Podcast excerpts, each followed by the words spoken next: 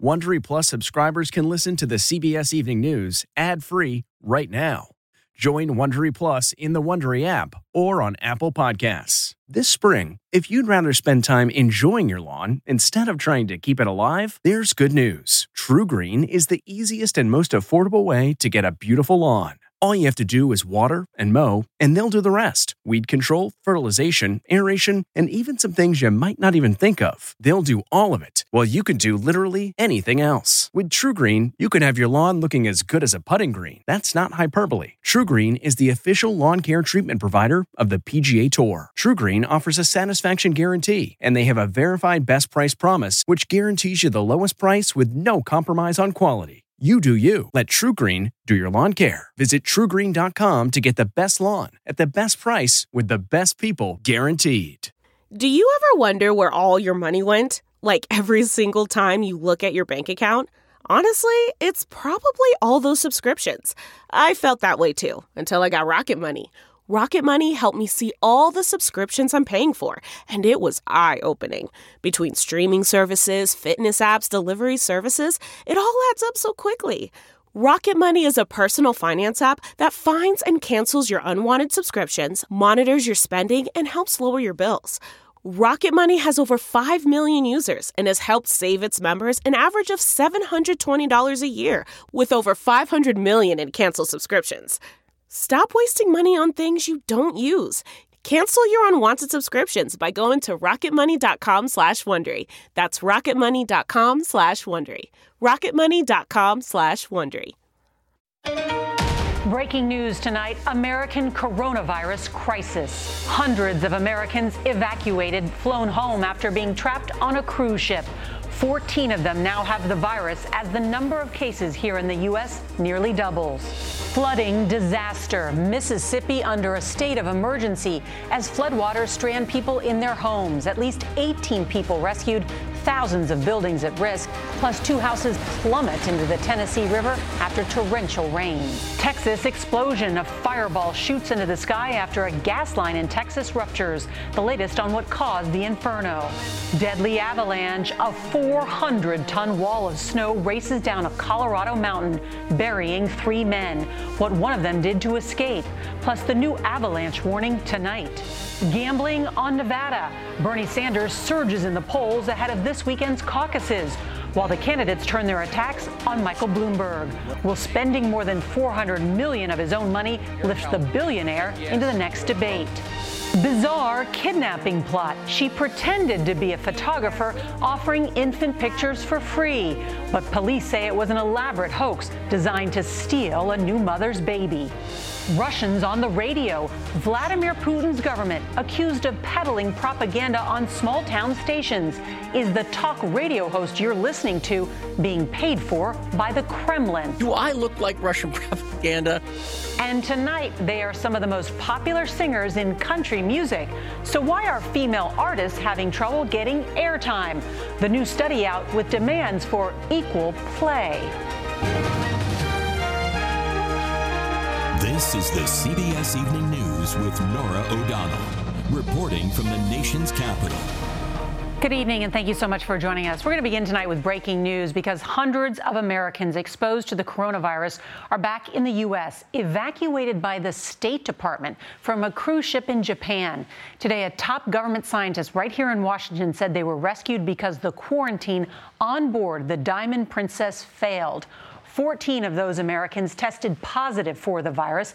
They were kept separate from the other passengers and are now being treated at U.S. hospitals, nearly doubling the number of Americans with coronavirus. The rest of those airlifted home are now in quarantine at U.S. military bases. Tonight, the number of cases worldwide tops 73,000, with more than 1,800 deaths. Carter Evans leads off our coverage tonight. Crews in protective suits greeted the Americans as the two charter flights landed in Texas and here at Travis Air Force Base in California. U.S. officials said the quarantine on the Diamond Princess in Japan had failed.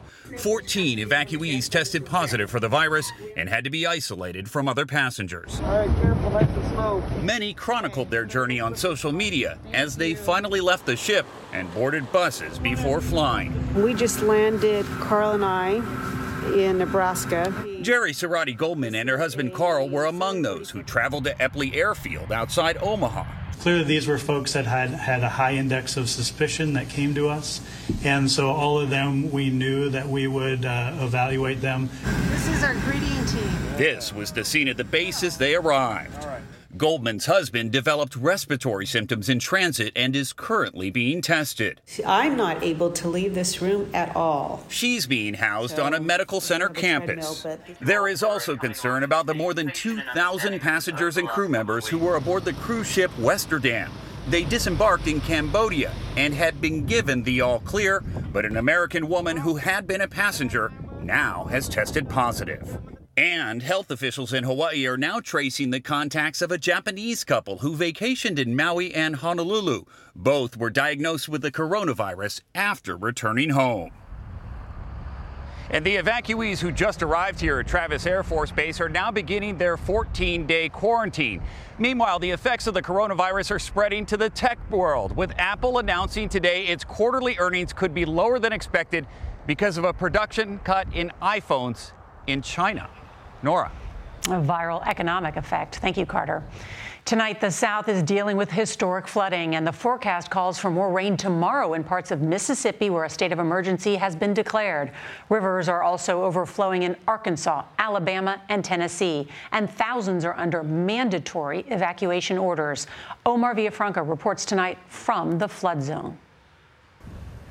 From mega mansions to mobile homes, floodwaters surround hundreds of buildings around Jackson, Mississippi.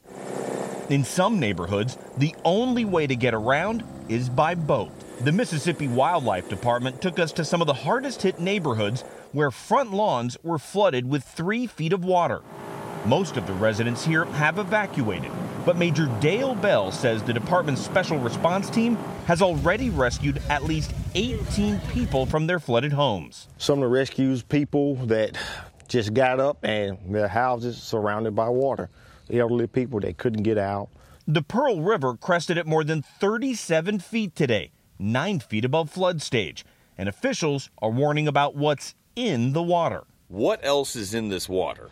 Besides raw sewage, chemicals. We'll see some small reptiles, some small alligators. Across the border, southwest Tennessee has received nearly eight inches more rainfall this year than normal, leading to a landslide in Hardin County that sent two homes crashing into the banks of the Tennessee River. Back here in Jackson, more than 25 inches have fallen, two times more than normal.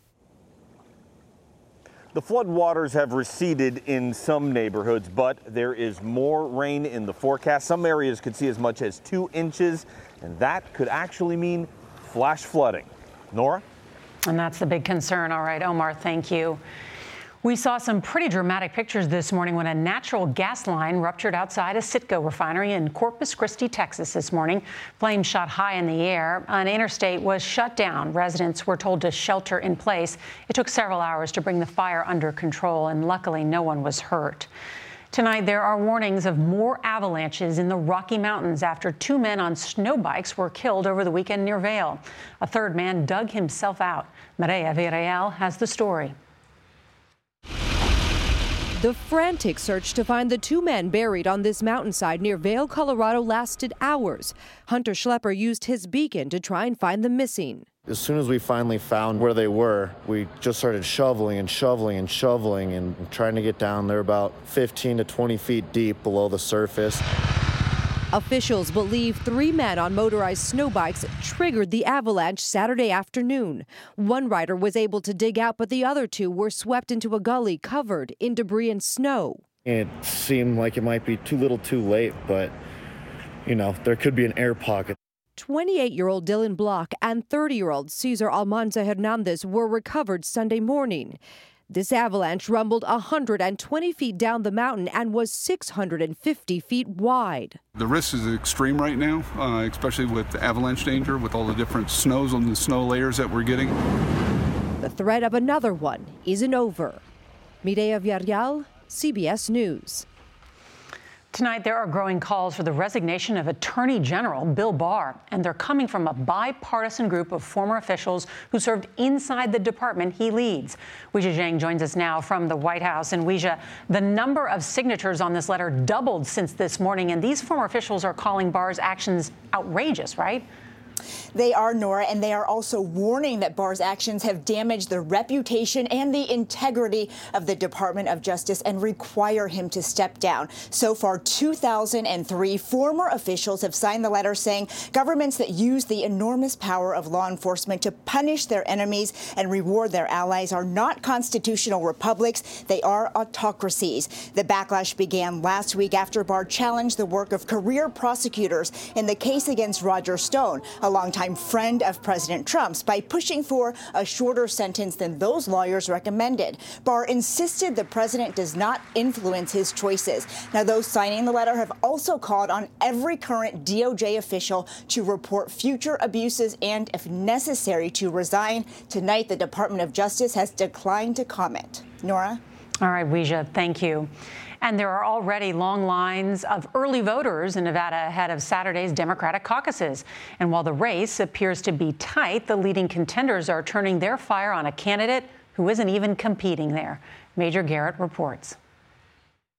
Nevada's not been heard from yet. I want a government that works for us, and that's why I'm here. Democrats blanketed Nevada ahead of Saturday's caucuses, while Bernie Sanders, running ahead of the pack there, campaigned in neighboring California, the biggest delegate prize of the March 3rd Super Tuesday primary slate.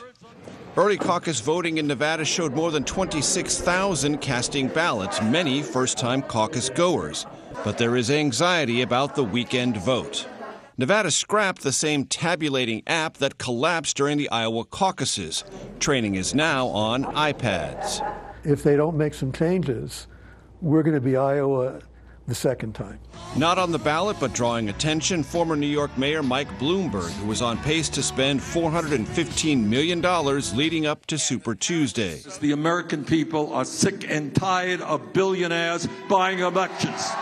Bloomberg is still dealing with the fallout from his comments on stop and frisk, which disproportionately affected African Americans and Latinos.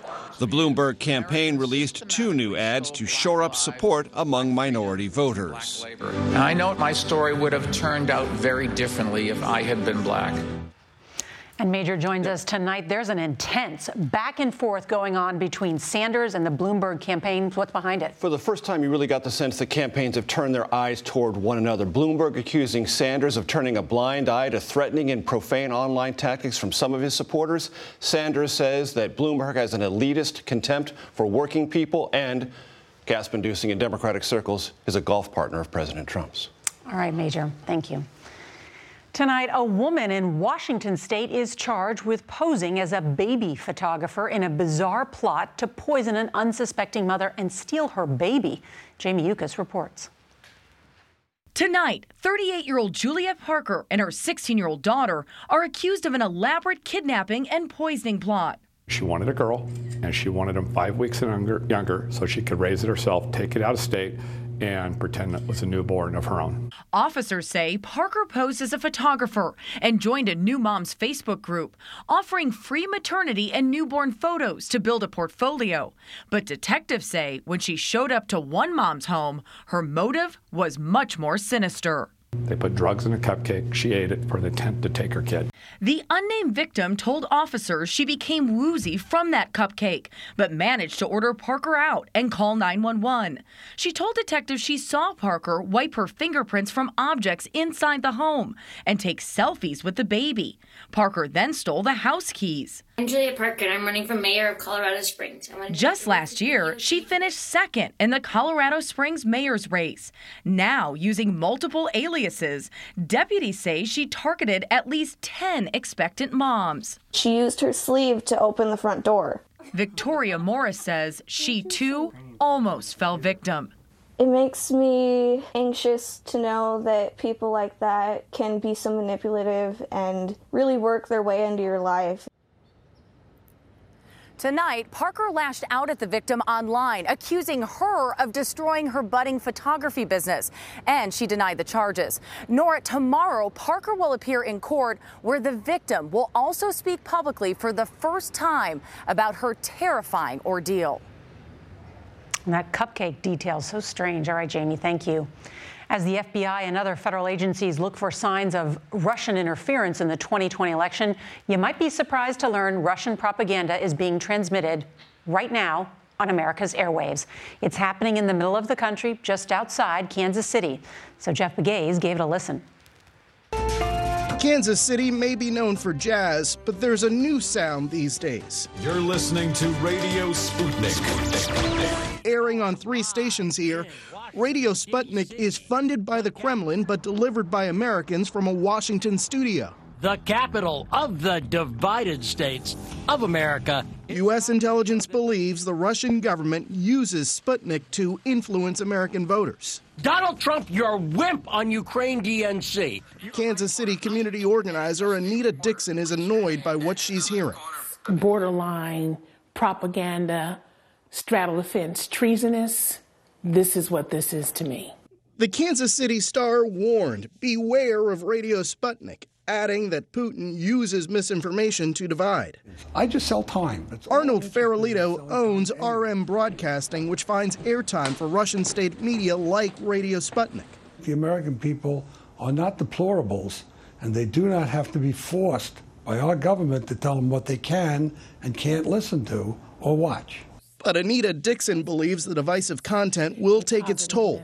Once you divide families, once you divide health care, once you divide those things, you will be conquered. It is debatable whether Radio Sputnik actually has the power to do that. But here, it's clearly gotten listeners' attention. Jeff Pegues, CBS News, Kansas City. From Kacey Musgraves to Carrie Underwood, many of the top selling artists in country music are women. So, why are they gasping for airtime on country music radio? Here's Nikki Batiste on the fight for equal play. Have you had a difficult time getting your songs on country radio? Yeah. Music artist Lindsay Ell is a victim of that unspoken rule that country music radio stations play a limited number of songs by female artists and definitely not back to back. I really think that this whole problem of ratios of male to females being played on country radio rolls back to the record labels. And that's a big problem for women. Labels have power in a genre where radio is essential to building a fan base. A new study by Country Music Television, a division of Viacom CBS, backs Ell's claim. It found that 7 in 10 country radio listeners want to hear more female artists, but only 10% of airtime is dedicated to them. Go Country 105. When LA's only country music radio station recently played Gabby Barrett and Kelsea Ballerini back to back, Variety reporter Chris Willman jokingly tweeted, Can't they get fined for that? And I was taken aback, like I'd just seen a unicorn. You can't play two women back to back. Country music's brightest female stars quickly chimed in. Smells like white male bull, tweeted Kacey Musgraves, and yet they can play 18 dudes who sound exactly the same back to back. This conversation is far above male versus female. It's about the music. Which is why Country Music Television is now committed to making sure 50% of its videos are performed by female artists. Nikki Batiste, CBS News, Los Angeles. And now, a warning for women. Researchers from Columbia University say after a bad night's sleep, women tend to eat poorly and eat more. And that raises the risk of cardiovascular disease. The CDC advises adults get at least seven hours of sleep each night. That explains that bag of chips. Tonight, one of America's most cherished newspapers finds itself in the news. To paraphrase its most famous past contributor, reports of the paper's death have been greatly exaggerated. Here's John Blackstone. In the gold rush town of Downieville, population about 300, the Mountain Messenger has been rolling off the presses for 166 years, making it California's oldest weekly newspaper. Even Mark Twain once wrote for the Messenger. For the past 30 years, its owner and editor has been Don Russell, a man with a ready laugh who was ready to sell, but couldn't find a buyer until. Free at last. Carl Butts showed up. And I'm just delighted that I found somebody stupid enough to take it over.